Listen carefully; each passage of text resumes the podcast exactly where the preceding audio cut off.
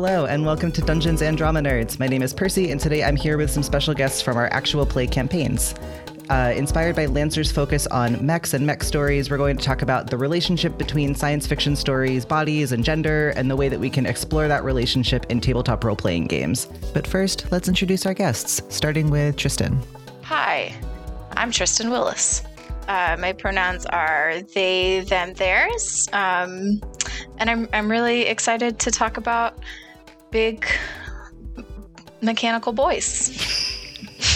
cool. And CJ. Um, hi, I'm CJ Linton. My pronouns are he, him. Also, very excited to be here. Um, so I think a good place to start this conversation is to define for ourselves, like, what? How would you define a mech story? What are we calling a mech? I don't know if either of you have a burning answer to that question. Um, only so much as I want. I want to reference that Ratatouille joke that was made. the idea that it's a smaller being piloting a bigger body. So is Ratatouille um, the story about the mouse on top of the guy's head, uh, a mech story. Um, Starting with some really hot takes about mechs. Well, I'm, I'm thinking of it as like one of those alignment chart memes where there's like the lawful good mech that maybe you would say it is a robot piloted by a human. And then over in like the chaotic evil column, you're like maybe a Roomba with some dust in it is a mech. Um, I don't know. That is probably not that. That probably is more toward the center of the chart. I feel like we can get away from mechanics We entirely. can get, yeah, we can we can get more chaotic with it. Yeah. I think. By the end of this episode, we'll have come up with whatever the quadrant of chaotic evil is for that particular alignment chart. I mean, I do think the mech part is sort of important to mech stories. So, like, my boring answer is a mech story is a story where there are mechs and they are in some way important to the character journeys or conflict or whatever the objective of the story is or if not story game song like that sort of thing Yeah, that tracks to me. Yeah, and I think like the core fundamental idea at the heart of like what we think of as mechs is probably some kind of like robotic or mechanical body that is piloted by a sentient humanoid person type thing. Although I think you could like I'm certain there are mech stories with like animals in them that are piloting mech suits or things like that. Oh, I know there is one. Amazing. It's your Lancer campaign. oh, that's correct. Oh my god, you're correct. Um, CJ, for uh, for context, one of the I think I told you about this actually. One of the characters in our Lancer campaign is um, a cat whose mind is linked to seventeen thousand nine hundred ninety nine other cats' minds. you did tell me this Who pilots? that's incredible Who pilots a human mech that pilots its own mech?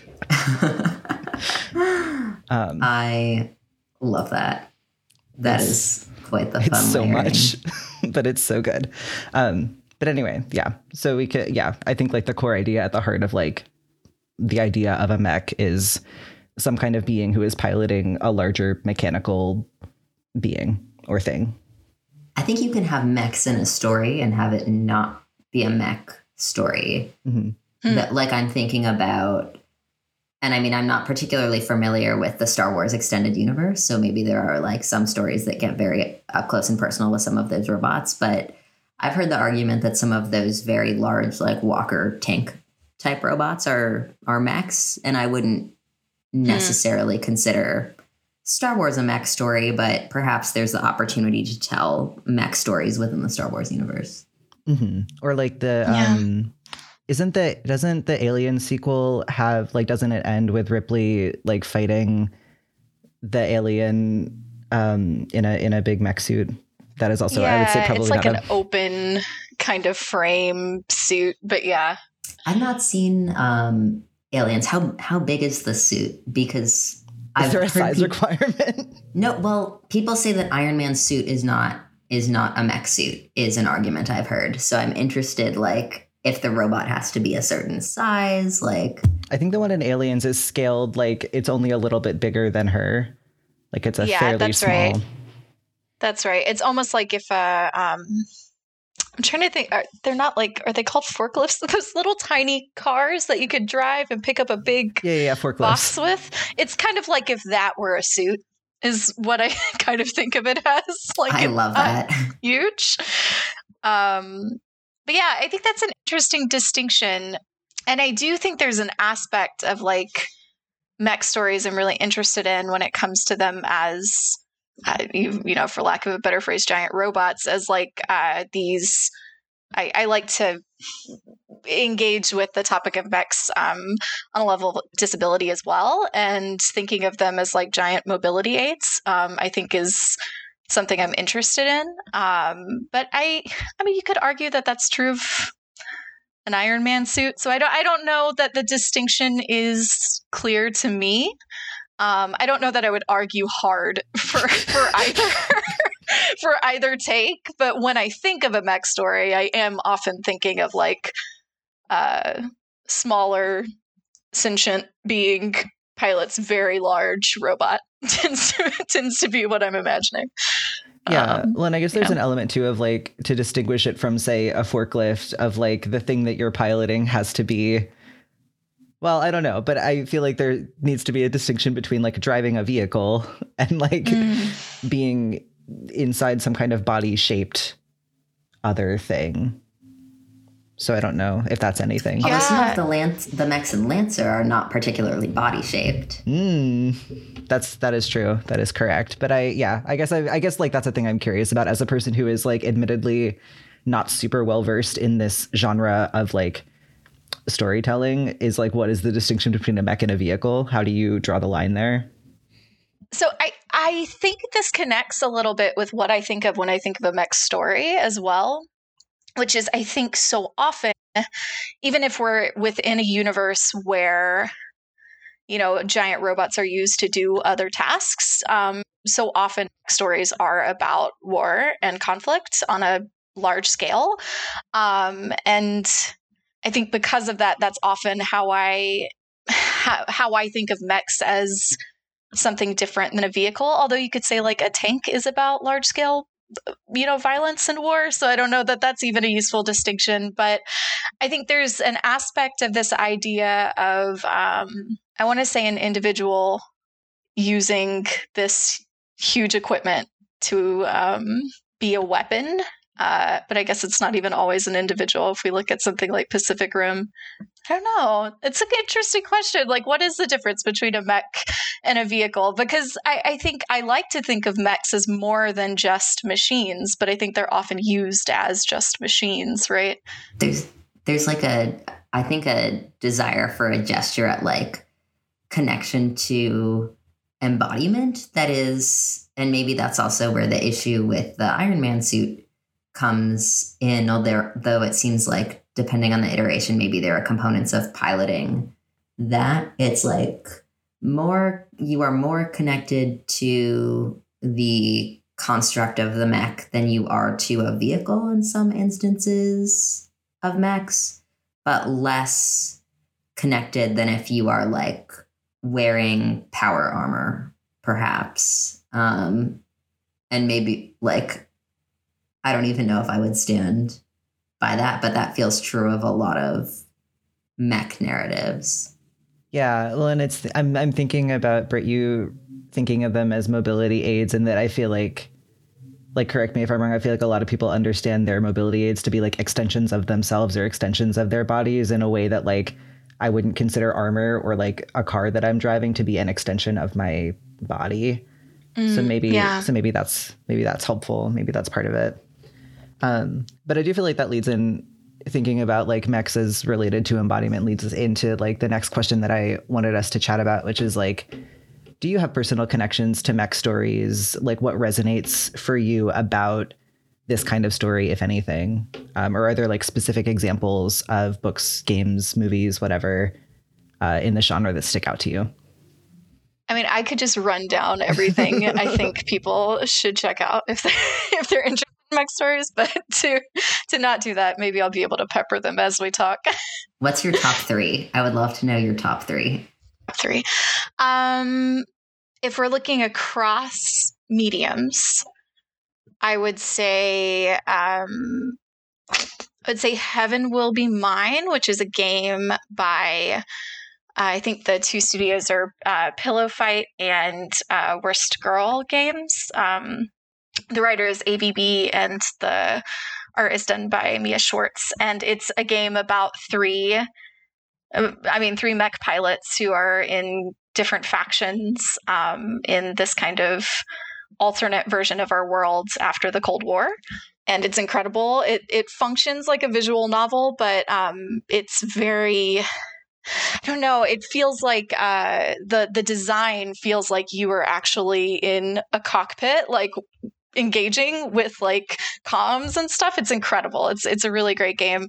Um, and then I think Friends at the Table as an actual play podcast is doing some of the just some incredible things uh, when it comes to mech stories and to just like storytelling in general. They hit on a lot of the things I enjoy in sci fi storytelling as well, which is like bureaucracy and um, how do we build a better world when we have so many different ideas of what that is. Um, uh, body horror, you know, all those things. And then I just finished War in the Pocket, um, the Gundam like OVA, and that was um, that was a lot. Um, and I would probably recommend that one right now. It may be because it's so fresh on my mind, but, but that would probably be in my top three right now. Do you feel like the way they engage with mechs is very different, or do you find yourself drawn to like similar threads and themes of of mech mm. storytelling throughout those three? Um, I, I think they are similar in that they all engage with this idea of um, you know, uh, large scale and personal conflict and how they can affect each other in a lot of ways. Um, and I think they all have an aspect of bureaucracy in them that's really fun um, for me. Um, and Heaven Will Be Mine and Friends at the Table absolutely engage in that idea of like how difficult it is to make the world better, which I think is really cool. Uh, I think I don't know if that answers the question. Um, yeah, but I think I think the things I'm excited by or interested in is uh, when it comes to mech storytelling and when it comes to like mechs as a concept are also kind of different too. Um, just because there is, I don't know, especially in the older mech um, stories, there's less um, overt engagement with the themes of bodies as they relate to like disability and to queerness and transness. Um, and these, other than War in the Pocket, Heaven Will Be Mine and Friends at the Table absolutely overtly engage with those ideas, which is exciting. I have so many follow up questions. Um, but I guess I should answer your question, Percy. Hey, you can do whatever um, you can do whatever you want. I can do whatever I want. Don't say that. We're gonna start playing Lancer or something. I'm unprepared. Um, I've not done the homework. yeah, where are your character sheets, guys? We talked about this. No.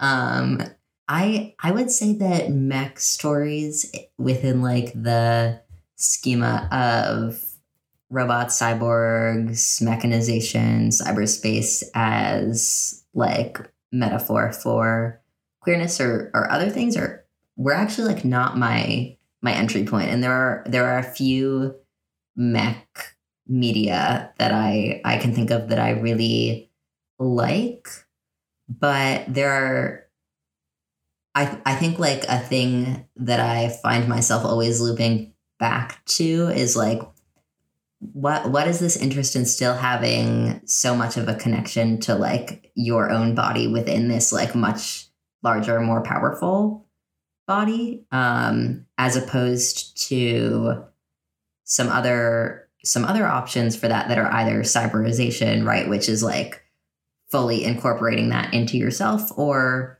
cyberspace which is like the total divestment from your your body into another space. And so to me, like mech sits in that intermediate space um, where for I, a long time I was like, why would you still want to think about like your body as is in the context of this bigger body? And now is like a much more interesting question to me, I think. Mm-hmm. Yeah, that's a distinction that I hadn't really fully considered between because I like come to this general genre by way of like thinking a lot about transhumanism, which is like a very separate thing from like mech stories mm-hmm. for sure. Yeah, there's an aspect of maybe this is getting into like I think well, I think we're already kind of getting into like how are they queer and trans, um, and I, I, think I'm really interested in what you're saying um, because there, there's this aspect of uh, having a being in a bigger being, right? That is a lot like the idea of the body as a vessel for the mind, um, and like you know, like the mech as a vessel for the pilot. And I feel like I d- I don't believe in that dualism. Like there's enough uh, medical study out there that shows our bodies and minds affect each other in many ways.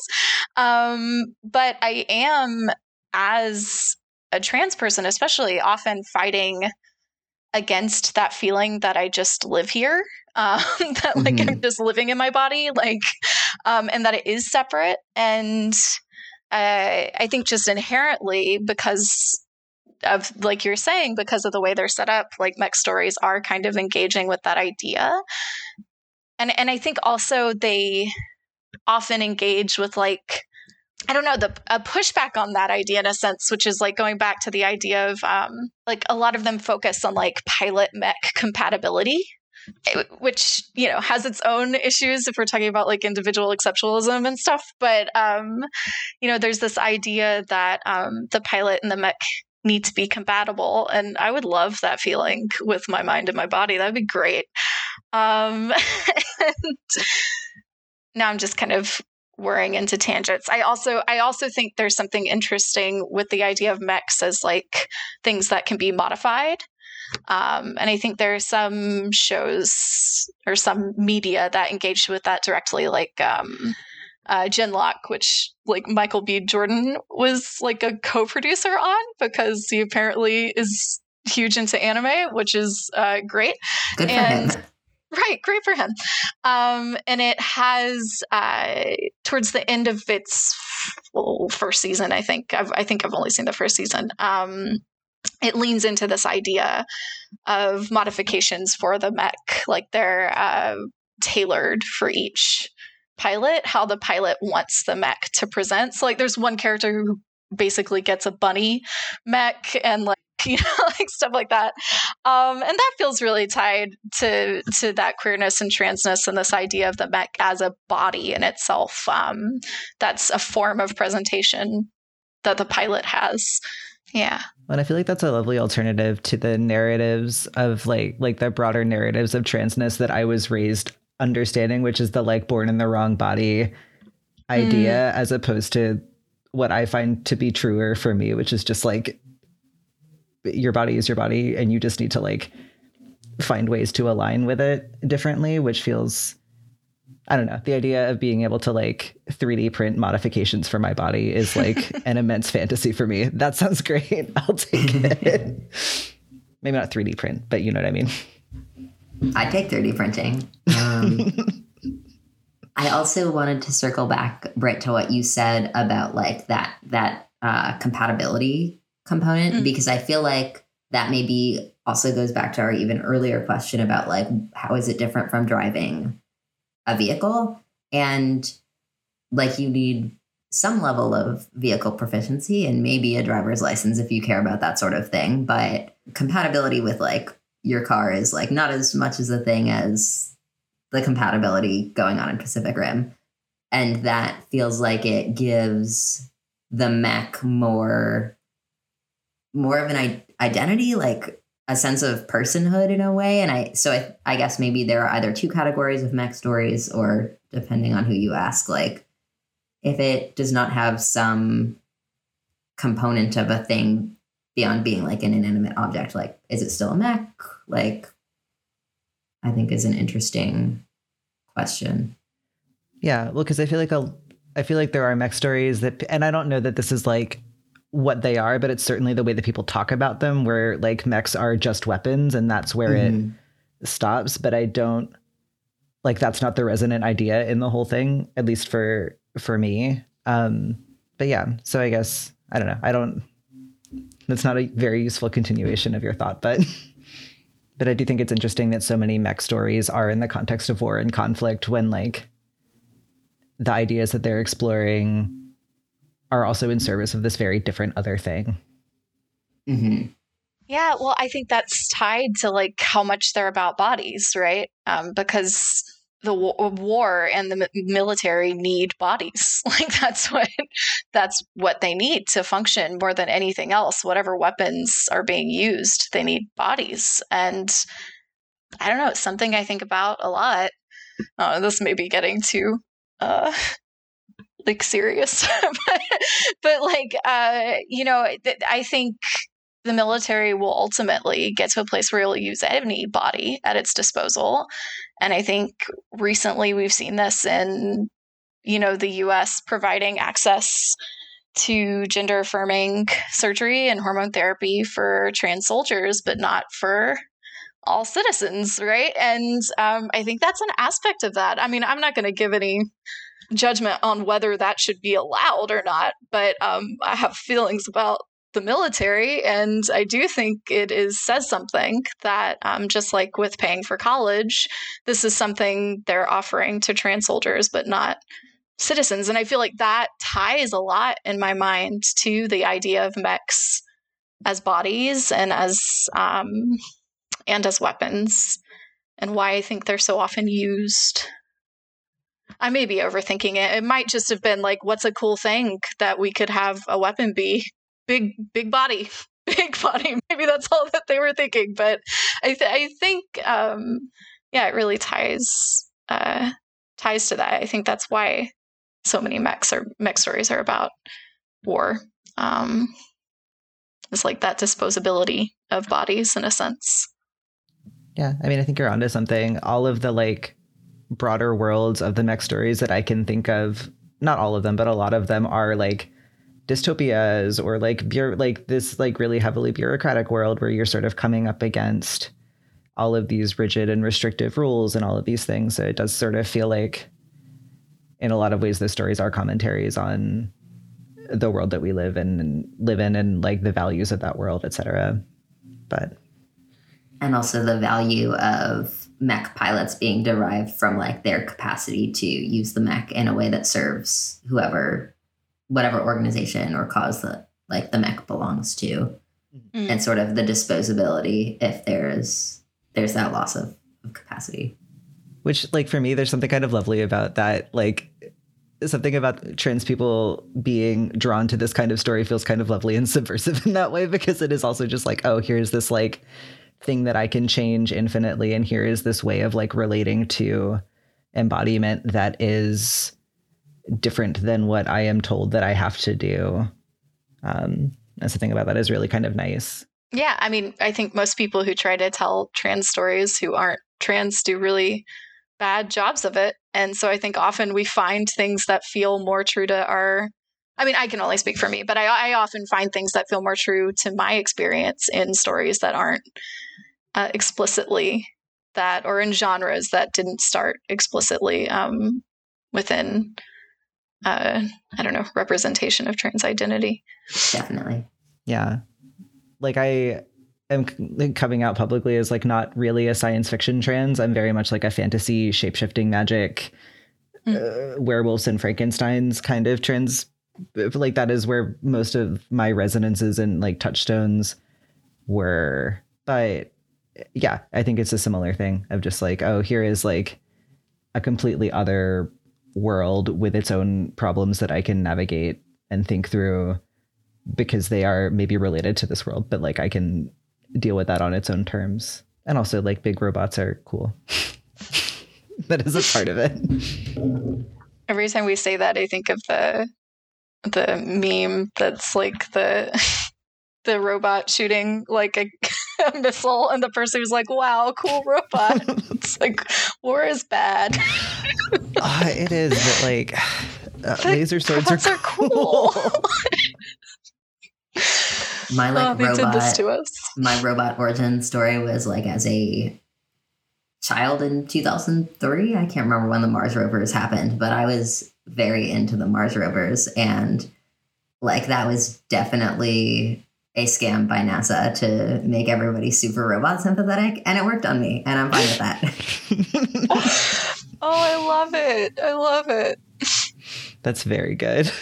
Is that was that the what was the one that sent the really heartbreaking message back before it was going to stop oh, it running? Either, it might have been opportunity. It was Hmm. either opportunity, opportunity or curiosity. But Both such cute names. yeah, Yep. I the first one was Spirit. I had a bearded dragon lizard named Spirit because I had imprinted on this Mars rover. Extremely cool and normal. That's so good. People would do Oh, like the love it. horse movie, and I would get so angry. See, I really liked the horse movie. um, yeah, I don't know if either of y'all have any other thoughts on the ways in which these stories can be queer or trans or related to like any of the other things that we've been talking about. I do I do think there is sometimes like like like I don't know if engagement with like something that is an extension of yourself is always like inherently queer or trans in like a way that maybe sometimes we want it to be. So I I'm like curious in like a more complex version of that. I'm thinking of that one um article that was about like the queering of drone warfare, like the ways that drones are queer, and that feels like very bad um, in some way. Like I, I don't know that that that distance is always like queer, and I think that like me- mecha is science fiction, but also Science fiction isn't necessarily doing good work all the time. Yeah. So there are definitely probably instances of mech story and any any like um weapon or like mechanical body extension where that is is used for violence i think that maybe is like worthy of more interrogation Yeah, absolutely. Yeah. Not to bring this into like an academic space, but only because I've been reading about it literally today. I've been doing, I'm reading about this concept called homonationalism, which is basically the way that like queer people are assimilated into like nationalist ideologies through like what Britt you were talking about with the military offering like gender affirming surgery to trans soldiers in the sense that like, yeah, it's just that like the mechanism by which of publishing articles about how gay drones are can like trick us into feeling seen or understood by things that are actually seeking to exploit us and that can be less than great so yeah Yeah. I mean, we Disney is a relevant uh, mention right now. I feel like Disney has been fighting that hard fight on if you don't watch our movies with diverse casts, you are a bad person, and then funding everyone who's like working on the Don't Say Gay bill. yeah it i don't have anything to say about it other than like it sucks. It's really bad. But yeah I, th- I think it's true that it is good to be careful about what we call like queer or trans separate from like things that you might personally identify with in part because like yeah that is also a way that people make war and violence and state control appealing but on that on that little bit of a downer of a note um I don't know. I guess I'm curious if there are other kinds of narratives that you feel a strong connection to in terms of like thinking about gender or embodiment. Yeah. Or if there are specific examples of things that feel like touchstones to you in that way. Um, I don't know. If there are things outside of like mech stories. I could go on about this for, for too long. Um, yeah, I, I mentioned it a little bit, but like cyberpunk is a big one for me. Cyberspace, particularly, which is disembodiment, not not embodiment, but that like actually your your physical form becomes irrelevant in this extended virtual space. There's a, a line in Neuromancer by William Gibson um, about when Case can Case, who is the protagonist, can no longer access cyberspace, that he fell into a prison of his own flesh, um, which is a fascinating like and this book was written in the in the 1980s in Case is not written as a trans person to my knowledge maybe someday william gibson and i will meet and he will tell me otherwise but i doubt that's the case. I, I think in a lot of um, cyberspace and cyberpunk stories, there is this like revulsion towards one's physical form or like the limits of physical form in a way that feels very trans to me. Um, and then cyborgs and cyberization is an easy one that feels like it's maybe its own podcast episode. you and I will have a separate episode and talk about Donna Haraway. I had to. I actually didn't know um, about the um, Cyborg Manifesto until you dropped that in there, and I j- spent a lot of time just reading kind of breakdowns of it. it's a it's a great essay. It's very there interesting. Like, yeah, there are like valid critiques of it, but it is a very good essay. Yeah. Yeah, I do. I agree. I feel like Cyborg and could be its own its own podcast, I, especially as it relates, which we haven't like d- dove into here, but um, especially as it relates to disability as well, because Mhm. um, there's so many people who now would identify as cyborgs, and many of them are disabled. And I think there's some really interesting and scary um, conversations around what it means to be a cyborg when companies control so much of technology. um, I think that's a really interesting. Um, yeah, just an interesting conversation. I'm also I'm really interested in the idea of cyberspace as like this um, connective feeling to how often I hear um, people say like, um, and I have said like I wish I could just be a mist or, or th- Mhm. feelings like that. Um, and I feel like that's a really I had never thought about the mist talk as actually kind of being somewhat similar, reflective of the cyberspace kind of concept. Um, but I think it kind of is in an interesting way, this feeling of disembodiment. Yeah. Do you have any specific um, outside of the the book you already mentioned? Do you have any other um, cyberspace or cyborg um, suggestions if I were going to go, you know, check out Yeah. some media? Um, there is a great, I believe it was published in 1990 novel, but very pulpy, like put out by a small publishing house, I believe, um, novel called Trouble and Her Friends by Melissa Scott, which Mhm. is a uh, lesbian cyberspace caper where a hacker named Trouble finds out that her identity was stolen by someone and goes on a road trip with her ex girlfriend to figure out what happened. Um, my And I think the imagination of like it, it is later in cyberpunk um, as sort of like a literary era, but I think what it it captures like in a really interesting way is like community online and offline. Um, Trouble is like one of the first sci-fi protagonists I think that had like a community of queer friends as opposed to being like I am the solitary solitary gay person in this book inexplicably I only know straight people.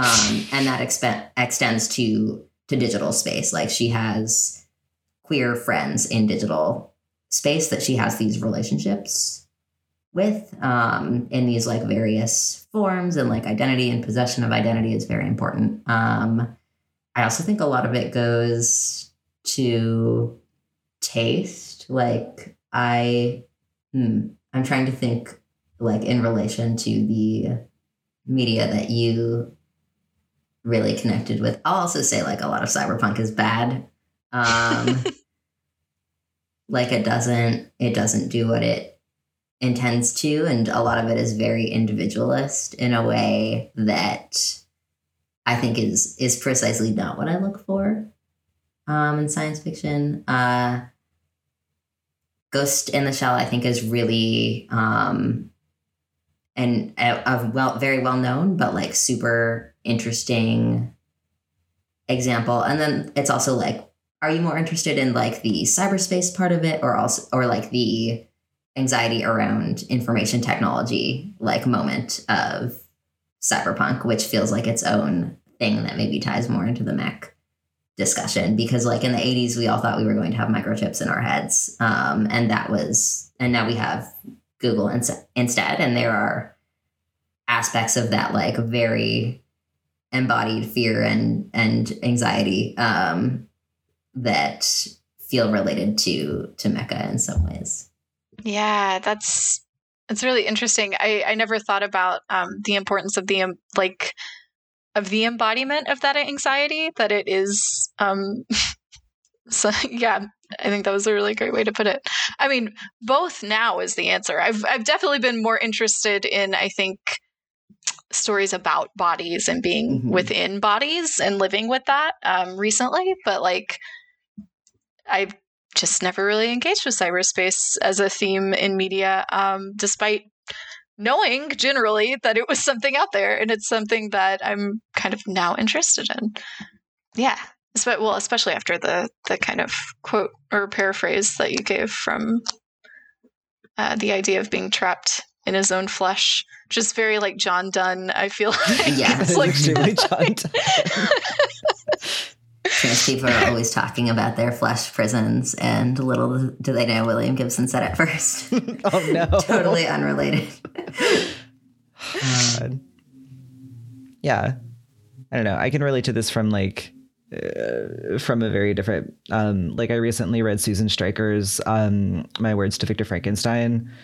Yes. Which is like a thing that I have so many complicated feelings about. Like it is such a it's such a complicated thing, but I do think like in some ways I find that I am and I find that a lot of other trans people that I know are drawn to the idea of like monstrosity as like a which is I think in some ways similar to the sort of vibe of like being a cyborg or being sort of in some way connected to a to a robotic being. But yeah, I think that's very much my entry point to the way that I understand a lot of like my relation to gender is like monsters and monstrosity, particularly werewolves are like my my specific entry point. But yeah, I don't know. It's also striking me from this and from our previous conversation that like there are just a lot of things that are popular resonances for queer and trans people that are like on their on their face like valued badly or just like not great things and i don't know what that says but well, I think I do think there's a difference between pieces that are valued badly and pieces that have some some moral complications to to dig into. Um, because I think often some things are um, valued badly because we as a culture of I don't know moved away from media literacy. yeah, that's like, that's probably true. That's, well, no, that's not probably true. That actually that is true. um, um, I love that you said werewolves because I did write down Ginger Snaps as one of, one of the movies that I would say is a specific example of something that sticks out to me. And I, I would say body horror in general is something that similarly to monstrosity, I think I've felt really connected to. Um, and I think that's a very complicated feeling. Kind of like what you were saying about reading the the essay is like there's a, a real push and pull between the feeling of um, do I see myself as a monster? Or Do other people see me as one? And does it matter? And when does it matter? It does, like, you know, those kinds of things. Um, yeah, I think Ginger Snaps, like, I don't know. There's a great movie coming out that y'all should watch um, if you haven't had a chance to called We're All Going to the World's Fair. Um, that'll be, I think, on HBO Max in April. Um, I am apparently its biggest fan and talking about it everywhere.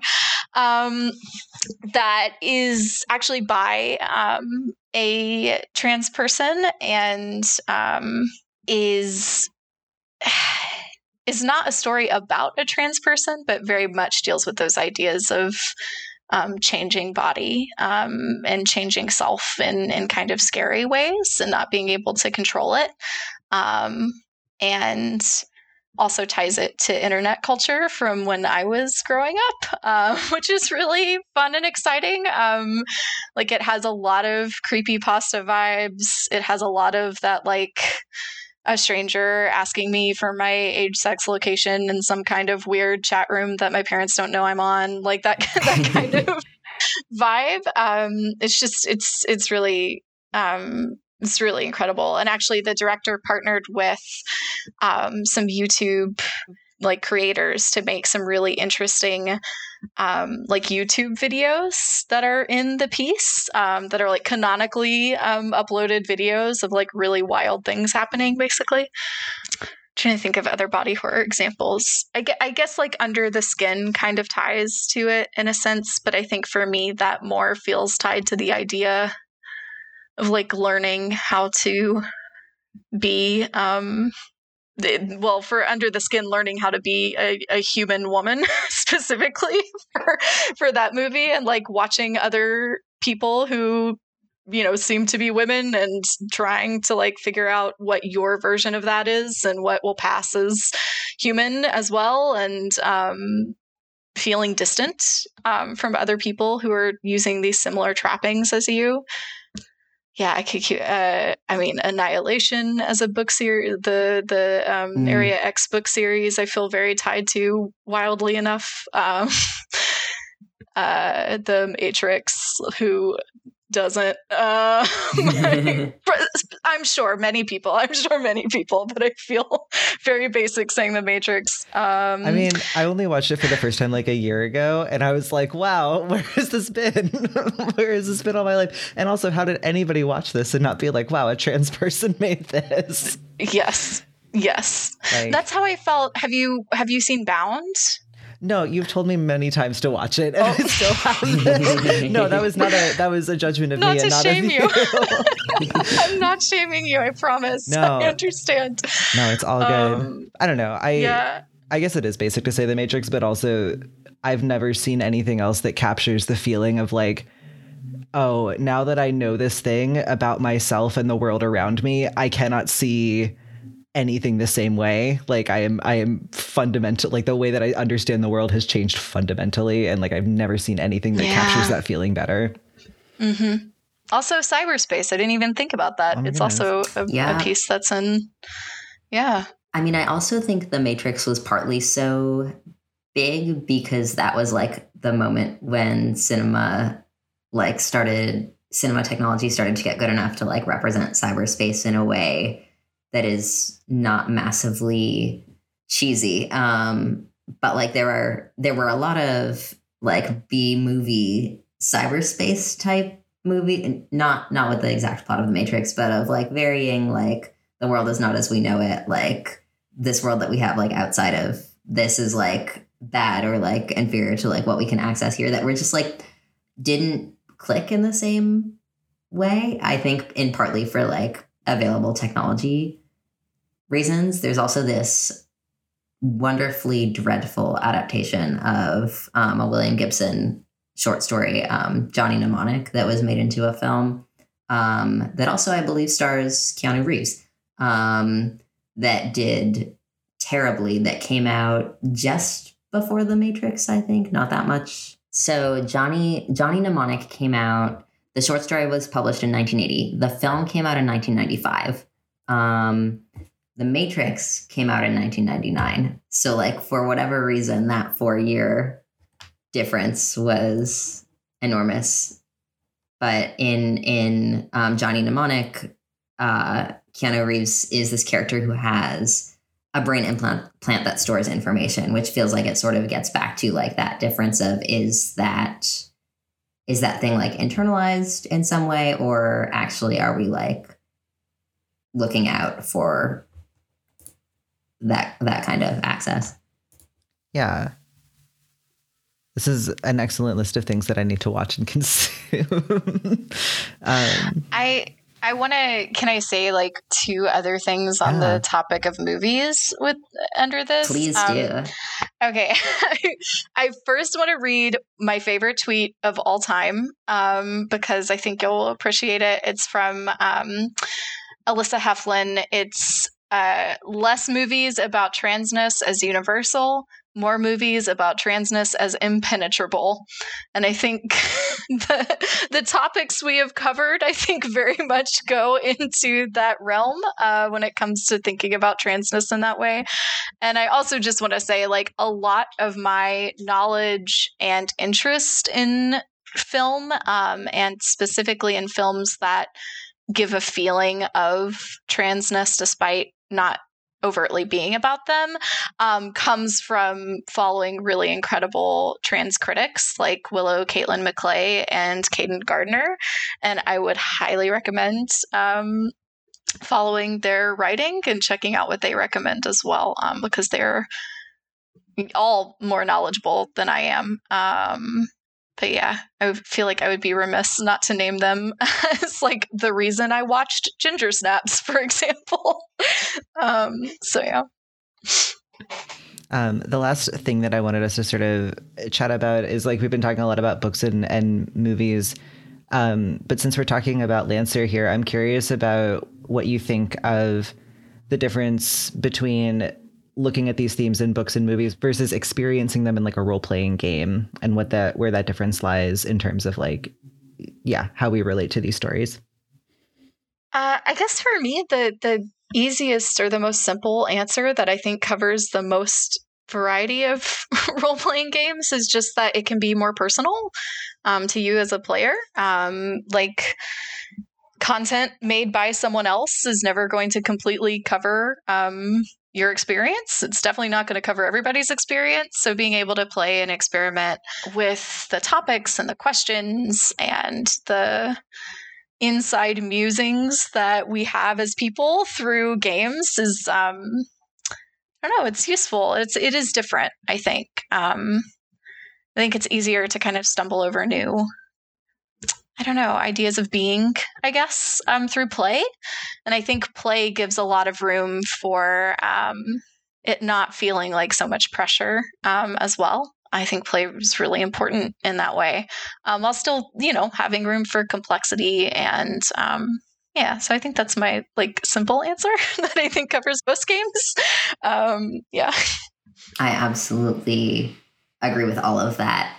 Um, and then I, I think on a more mechanical level, I think in a in a mech game, there's often an interesting like doubling of choice because a lot of that like option to like as you said, Brett, like there's the opportunity to play with things that are like maybe you exploring self conceptualization through character, but then you are also playing a character who is in some ways exploring their self conceptualization through mm. their mech. Um, and it's it's funny. Um, I've been thinking about this since you mentioned the scene in Genlock, but I'm in a Lancer campaign where we've just gone up to license level two, which is where you get to get your customized mechs. And there, of course, was a scene where all of our our characters were picking mechs that like aligned with how like they wanted to represent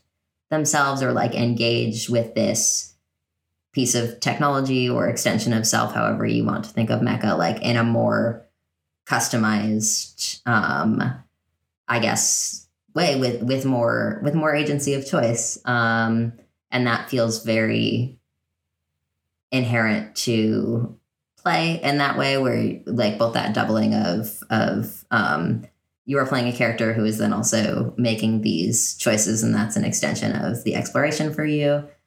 But also, I think, and I, I guess this this goes to like games more broadly, like the and I have mixed feelings about like, oh, play is a way for people to like explore things that maybe they couldn't otherwise understand. I think that's sometimes deployed in ways, ways that are negative, but certainly thinking about like the choices that you're character is making as a mecha pilot pilot almost certainly doing kinds of of violence feels like another angle of like some of the criticisms that are that are levied at like games that prioritize violence as the only mode of interaction in a really interesting way.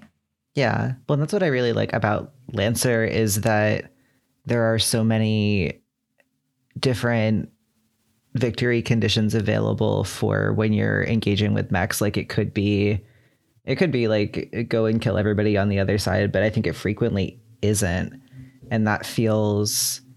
I don't want to say utopian because that's not really I think what it's doing, but like it it feels more hopeful than like a mech story in which you know like you are serving a terrible military or a terrible bureaucracy and like your um, embodiment is being co-opted by these things like that feel it feels just somehow like better um i wish i had a better word for it but it just feels better um Yeah, I go back and forth on whether Lancer pushes back on on that effectively. Like, am I just in the private space military rather than in like the American military? Like, I think that's actually what's maybe going on. Um, yeah is this some, just a more progressive military industrial complex but I, I agree that the explication of like nonviolent winning conditions is actually does actually feel um, a lot better and absent from a lot of games. yeah well cool thank you both for joining me for this conversation this was really really fun Yeah, thank you. It was great. I'm glad we all got to chat. Yeah, this was awesome. Thank you both. Dungeons and Drama Nerds is produced by Todd Bryan Backus, Percival Hornack, and Nicholas Orvis, and is mixed and edited by Anthony Sertel-Dean. Find us on Facebook, Twitter, and Instagram at DN Drama Nerds. Check out cast bios on our website, dungeonsanddramanerds.com. Leave us a rating and review wherever you get your podcasts, and tune in next week for another episode of Dungeons and Drama Nerds.